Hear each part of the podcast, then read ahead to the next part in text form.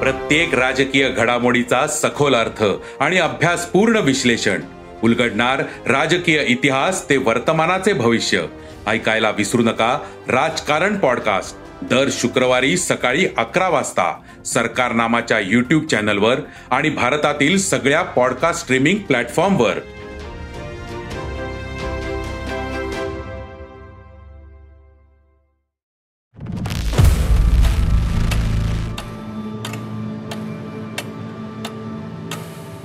Sakal media house original Marathi crime podcast. अनेक गुन्हे असे असतात की त्यांची दीर्घकाळ चर्चा होत राहते. काही घटना आपल्याला आठवत असतात पण त्याबद्दल सविस्तर माहिती नसते. इतिहासाच्या पानांमध्ये दडलेल्या अशाच काही घटना आम्ही घेऊन येत आहोत क्राईम अनप्लग या खास पॉडकास्टद्वारे.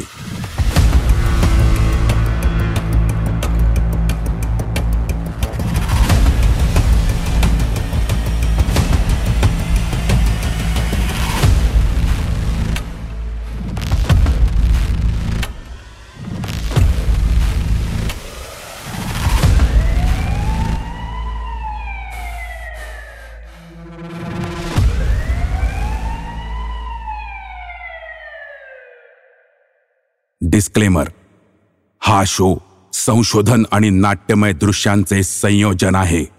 आम्ही कोणत्याही अन्य व्यक्तींशी जिवंत किंवा मृत कोणत्याही प्रकरणाशी जोडलेल्या सत्यतेचा दावा करत नाही किंवा अनुमानही काढत नाही.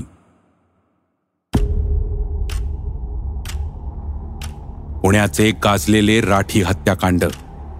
सव्वीस ऑगस्ट एकोणीसशे चौऱ्याण्णवचा दिवस. पुण्याच्या गजबजलेल्या कर्वे रोडवरचं सागर स्वीट मार्ट. हे आपलं दुकान उघडायला दुकानाचे मालक संजय राठी सकाळी साडेआठच्या सुमारास पौड रस्त्यावरच्या आपल्या घरातून बाहेर पडले. कोथरूड पोलीस ठाणं त्यावेळी पौड रस्त्याच्या सुरुवातीला दगडखाणीच्या बाजूला होतं. त्याच्या समोरच्याच रस्त्यावर असलेल्या शीला विहार कॉलनीमधल्या हिमांशू अपार्टमेंटमध्ये संजय राठी राहत असत.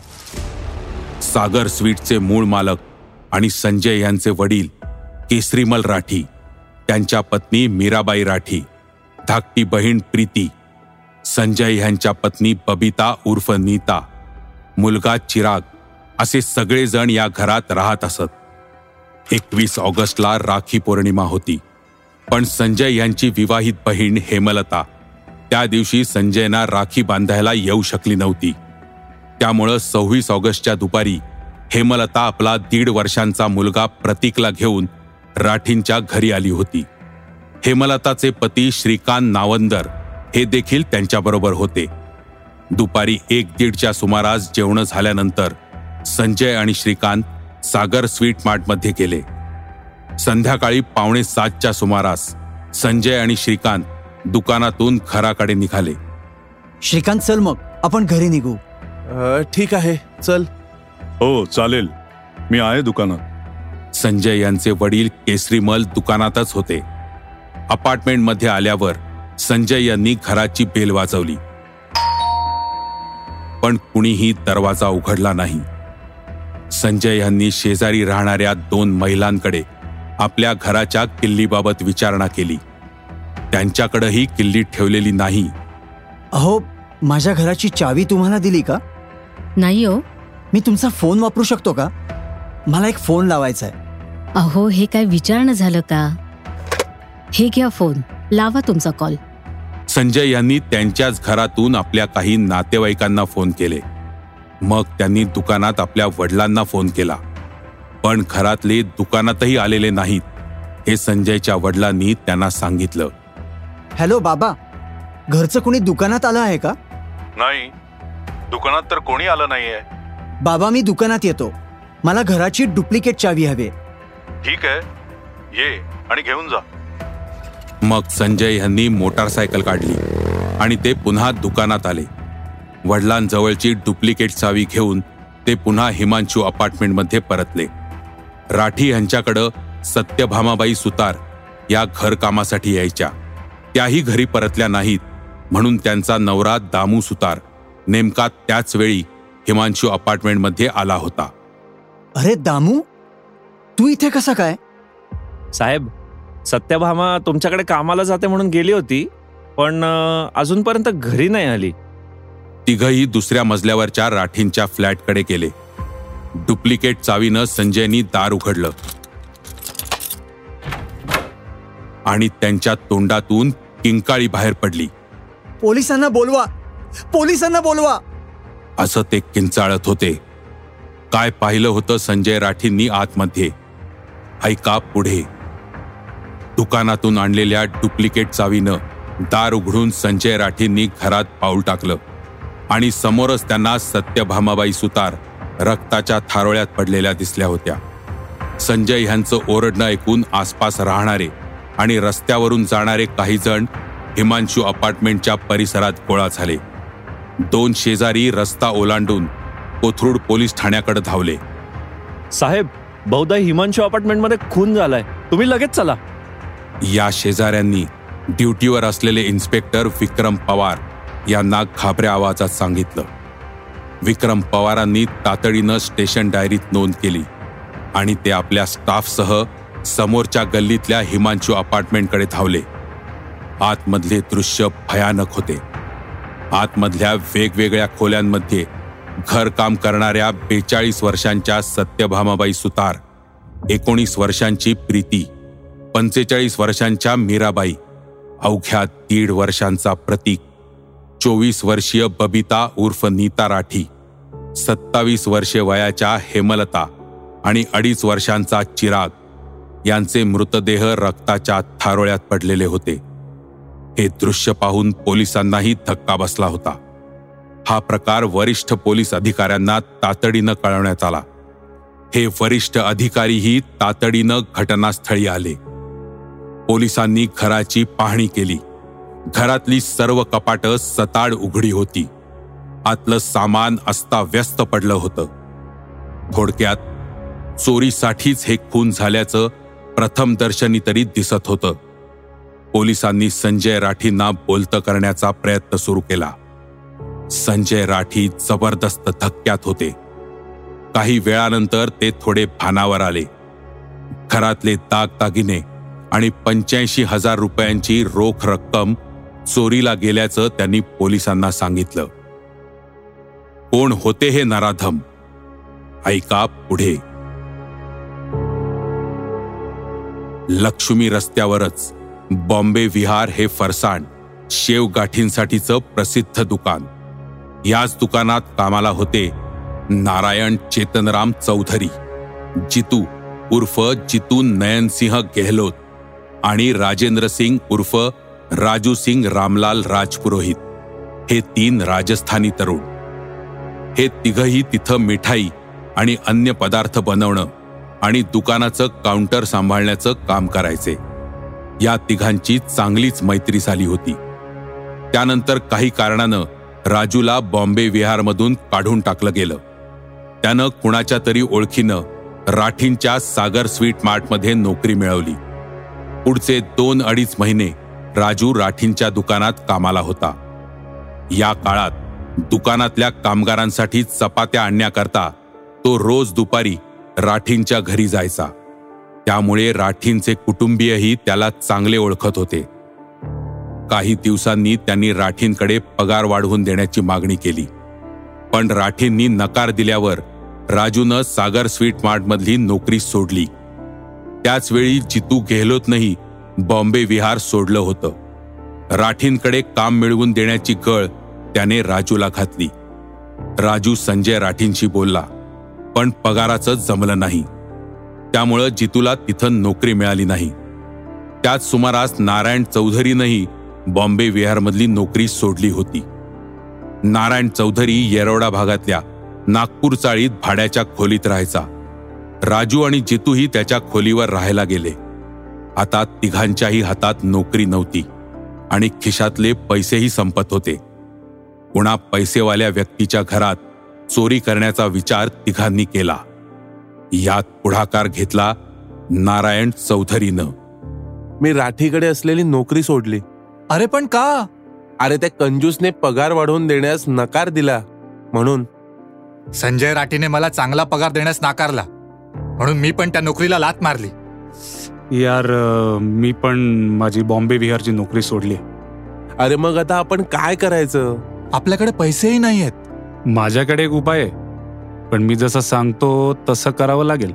असं काय तुझ्या डोक्यात चाललंय नारायण? आपण ना एखाद्या श्रीमंताच्या घरी चोरी करायची. काय बोलतोयस तू? चोरी?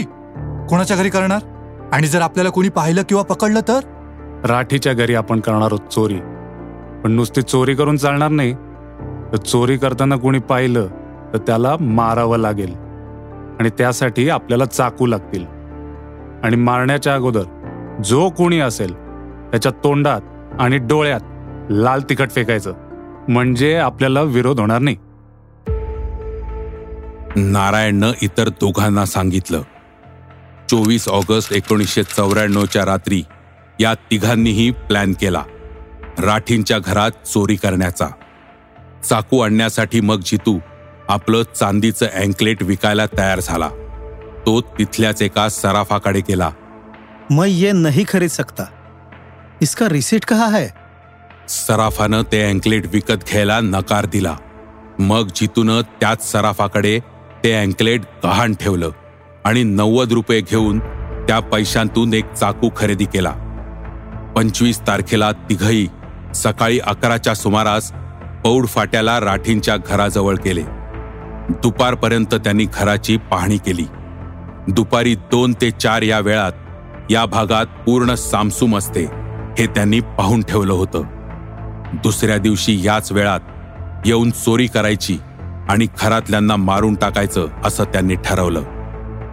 सव्वीस ऑगस्टला दुपारी दीड दोन वाजण्याच्या सुमारास तिघही पुन्हा पौड फाट्याला गेले. हिमांशू अपार्टमेंटच्या खाली त्यांना संजय राठींची मोटारसायकल दिसली. ते पाहून तिघही पौड रस्त्यावरच येऊन थांबले. तासाभरानंतर पुन्हा ते हिमांशू अपार्टमेंट जवळ गेले. संजय राठींची मोटारसायकल तिथे नव्हती. राजू पहिल्यांदा राठींच्या फ्लॅटकडे गेला. त्याच्या मागोमाग नारायण आणि चितू अपार्टमेंटच्या पायऱ्या चढले. राठींच्या फ्लॅटच्या आजूबाजूच्या फ्लॅटला त्यांनी कड्या घातल्या. राठींच्या फ्लॅटचं दार अर्धवट उघडं होतं. राजूनं आत डोकावलं. तेव्हा त्याला सत्यभामाबाई साफसफाई करताना दिसल्या. दार लोटून राजू आणि त्याच्या मागोमाग नारायण आणि चितू आत शिरले. आत जाताच त्यांनी दाराला आतून कडी घातली. ते पाहून सत्यभामाबाईंनी घरातल्या इतरांना हाक मारली. सगळेजण हॉलमध्ये आले. चुपचाप खड़े रहो. चिल्लाने की कोशिश की तो जान गवा बैठोगे चितूनं चाकूचा धाक दाखवत सगळ्यांना धमकावलं आणि सगळ्यांच्या तोंडावर मिरची पावडर मारली. भैया भैया मारो मत मत मारो मुझे। जो चाहिए वो ले लो। मीराबाईंनी तिघांना सांगितलं। पैसा और गहने कहा है? जितूनं मोठ्या आवाजात विचारलं। न बोलता मीराबाईंनी आतल्या कपाटाकडे हात केला. नारायण आणि जितूनं त्यांना आतल्या खोलीत नेलं. जाताना जितूनं उरलेल्या लाल तिखटाचं पॅकेट राजूच्या हातात कोंबलं. किसी ने चिल्लाने या भागने की कोशिश की? तो उनके मुंह में डाल दो। जितूनं राजूला सांगितलं आतल्या खोलीत नारायण आणि जितूनं मीराबाईंच्या अंगावर चाकूचे वार केले आणि त्यांना भोसकलं. त्यांनी तिथंच प्राण सोडला. त्यानंतर या दोघांनी बबिता उर्फ नीता यांना दुसऱ्या खोलीत नेलं. तिथं त्यांच्यावर वार केले आणि मृतदेह पलंगावर टाकला. त्यांचा मुलगा चिरागवरही दोघांनी निर्दयीपणे वार केले. बिचारा चिरागही मरण पावला. मग नारायणच्या सांगण्यावरून राजूनं प्रीतीला बाथरूमच्या दिशेने खेचत नेलं. नारायणनं तिथल्या वॉशिंग मशीनची वायर तोडली आणि प्रीतीच्या गळ्याभोवती आवळली. प्रीती मरण पावली असं दोघांना वाटलं पण बाथरूममधून बाहेर येताना मागं आवाज झाला. प्रीती हालचाल करतेय हे पाहून नारायणनं तिलाही चाकून भोसकलं आणि तिचा जीव घेतला. राजूनं मग सत्यभामाबाईंना किचनमध्ये नेलं. नारायण तिथल्या सिंकमध्ये रक्तानं भरलेला चाकू साफ करत होता. त्यानं तोच चाकू घेऊन सत्यभामाबाईंनाही मारलं. त्याच वेळी जितूनं चाकूचा धाक दाखवून हेमलता यांना आत्या बेडरूममध्ये नेलं. त्यांच्या हातात दीड वर्षांचा प्रतीक होता. जितूनं त्यांच्या हातातून प्रतीकला खेचण्याचा प्रयत्न केला पण हेमलतानं त्याला विरोध केला. हम बच्चे को मारेंगे नहीं।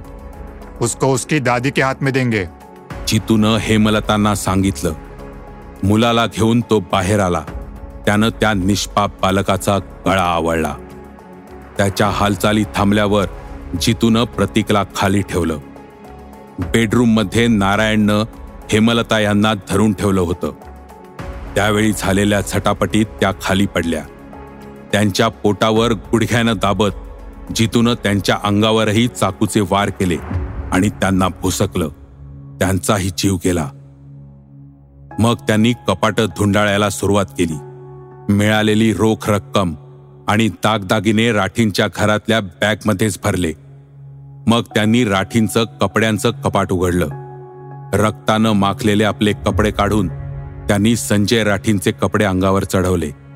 रक्तानं भरलेले कपडे आणखी एका बॅगेत भरले. हे सुरू असतानाच अचानक घरातल्या फोनची रिंग वाजायला लागली. मग नारायणनं हातातल्या चाकूनं टेलिफोनची वायरच तोडली. तिघं फ्लॅट बाहेर पडण्याच्या तयारीत असतानाच त्यांना मीराबाई ज्या खोलीत पडल्या होत्या.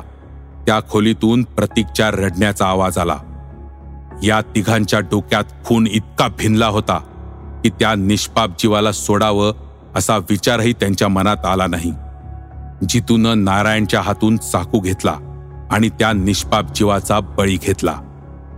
हे भयानक कृत्य करून तिघही घराबाहेर पडले. तिथल्याच एकानं त्यांना हिमांशू अपार्टमेंटमधून हातातून बॅगा घेऊन जाताना पाहिलं होतं. मात्र त्या व्यक्तीला तिघांचा संशय आला नाही. पौड रस्त्यावर येऊन त्यांनी एक रिक्षा पकडली आणि त्या रिक्षातून तिघही नागपूर चाळीत नारायण चौधरीच्या खोलीवर आले. खोलीवर आल्यावर जितूनं राजूला दोनशे रुपये दिले. आणि दारू आणायला सांगितली. दारू पिता पिता त्यांनी राठींच्या घरातून चोरलेल्या वस्तू आपापसात वाटून घेतल्या. त्यानंतर त्यांनी राजूला रक्तानं माखलेले कपडे धुवून टाकायला सांगितलं. नारायणच्या कपड्यांवर रक्ताचे खूपच डाग होते. ते धुवून जाणं शक्य नव्हतं. म्हणून राजूनं ते खोलीच्या छतावरच्या पत्र्याखाली लपवून ठेवले. त्यानंतर तिघही सराफाकडे गेले. तिथं जितूचं गहाण ठेवलेलं चांदीचं अँकलेट सोडवून घेतलं. नारायण चाकू घेऊन घराबाहेर केला जवळच्याच एका मुतारीच्या परिसरात त्यानं चाकू लपवून ठेवला. दुसऱ्या दिवशी सकाळी त्यांनी स्थानिक पेपर विकत घेतले. त्यात राठी हत्याकांडाची बातमी प्रसिद्ध झाली होती. पण त्यात कुणावर संशय व्यक्त करण्यात आलेला नव्हता. दुपारनंतर मात्र एका सायन दैनिकात आलेल्या बातमीत राजूवर पोलिसांचा संशय असल्याचं छापून आलं होतं. ते वाचून तिघही हादरले. त्यांनी पळून जाण्याचं ठरवलं. मग वेगवेगळ्या वाहनांनी ते तिघही अहमदाबादला गेले आणि तिथं एकत्र भेटले. त्यानंतर तिघं पुन्हा गायब झाले. दरम्यानच्या काळात पुण्यात अठ्ठावीस ऑगस्टला पोलिसांनी राजू नारायण आणि जितू राहत असलेले नागपूर चाळीतली खोली शोधली आणि छापा टाकला. तिथं त्यांना रक्ताने माखलेल्या कपड्यांसह अन्य काही पुरावेही मिळाले. पोलीस मग हात धुवून तिघांच्या पाठीमागे लागले. पाच सप्टेंबर एकोणीसशे चौऱ्याण्णवला नारायण चौधरी राजस्थानच्या चुरू जिल्ह्यात सापडला. त्याच्या नातेवाईकांनीच त्याला पोलिसांच्या ताब्यात दिलं. पोलिसांनी तिघांचेही फोटो असलेली पत्रकं राजस्थान पोलिसांच्या मदतीनं विविध ठिकाणी लावली होती. ऑक्टोबरच्या पहिल्या पंधरवड्यात राजू आणि जितू जोधपूरला गेले. तिथं रेल्वे स्थानकावर ते राहण्यासाठी हॉटेल शोधत होते. त्याचवेळी कुणीतरी तिथल्या पोलिसांना कळवलं. पोलिसांनी तातडीनं हालचाल करून राजूला उचललं. जितू मात्र सावध होऊन पळून गेला. जितू गेहलोत नोव्हेंबरपर्यंत पोलिसांना गुंगारा देत होता. पोलिसांनी जी पत्रकं लावली होती त्यापैकी एक पत्रक आणि सोबत जितूला घेऊन त्याचा सैतान सिंग नावाचा मेहुणा वीस नोव्हेंबरला पुण्यात आला. बावीस नोव्हेंबरला त्यानं जितूला क्राईम ब्रांचच्या ताब्यात दिलं. नावात सैतान असलेल्या व्यक्तीनं एका खुन्याला पोलिसांच्या स्वाधीन केलं होतं. सगळ्यात निर्लज्जपणाचा कळस म्हणजे राठी कुटुंबाच्या खुनाच्या पापापासून मुक्ती मिळावी म्हणून राजू आणि जितू हरिद्वार आणि वैष्णोदेवीलाही जाऊन आले होते. पोलिसांच्या पुढच्या तपासात ही माहिती उघड झाली होती. पुढं राजू राजपुरोहितनं आपल्याला माफीचा साक्षीदार बनवण्याची विनंती केली. कोर्टानं ती मान्यही केली. त्यामुळं राजू फाशीपासून वाचला. नारायण आणि जितूला मात्र पुण्याच्या सत्र न्यायालयानं फाशीची शिक्षा सुनावली. आणि मरेपर्यंत फाशी अपिलात हायकोर्टानंही ही शिक्षा कायम केली. सर्वोच्च न्यायालयानंही पुढं अशा नराधमांना जगण्याचा हक्क नाही असं सांगत दोन्ही आरोपींची फाशी कायम केली. मात्र या दोघांनाही फाशी द्यायला राज्य शासनानं विलंब केला. पुढे जितू गेहलोतनं राष्ट्रपतींकडे दयायाचना केली. मरेपर्यंत तुरुंगात राहण्याचे कलम घालून तत्कालीन राष्ट्रपतींनी दोन हजार सोळामध्ये जितूची फाशी जन्मठेपेत बदलली. पुढं नारायण चौधरीनंही अशाच हालचाली केल्या.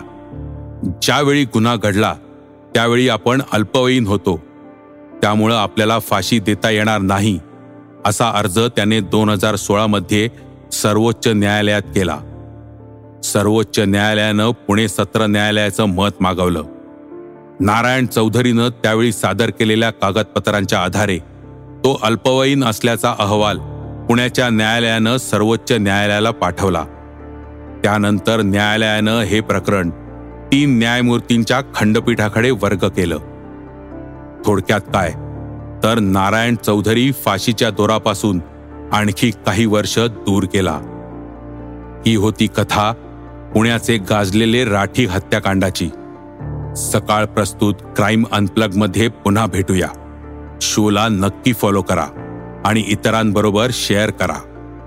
दक्ष रहा सुरक्षित रहा आणि गुन्हेगारीशी लढा द्यायला नंबर डायल करा एक शून्य शून्य.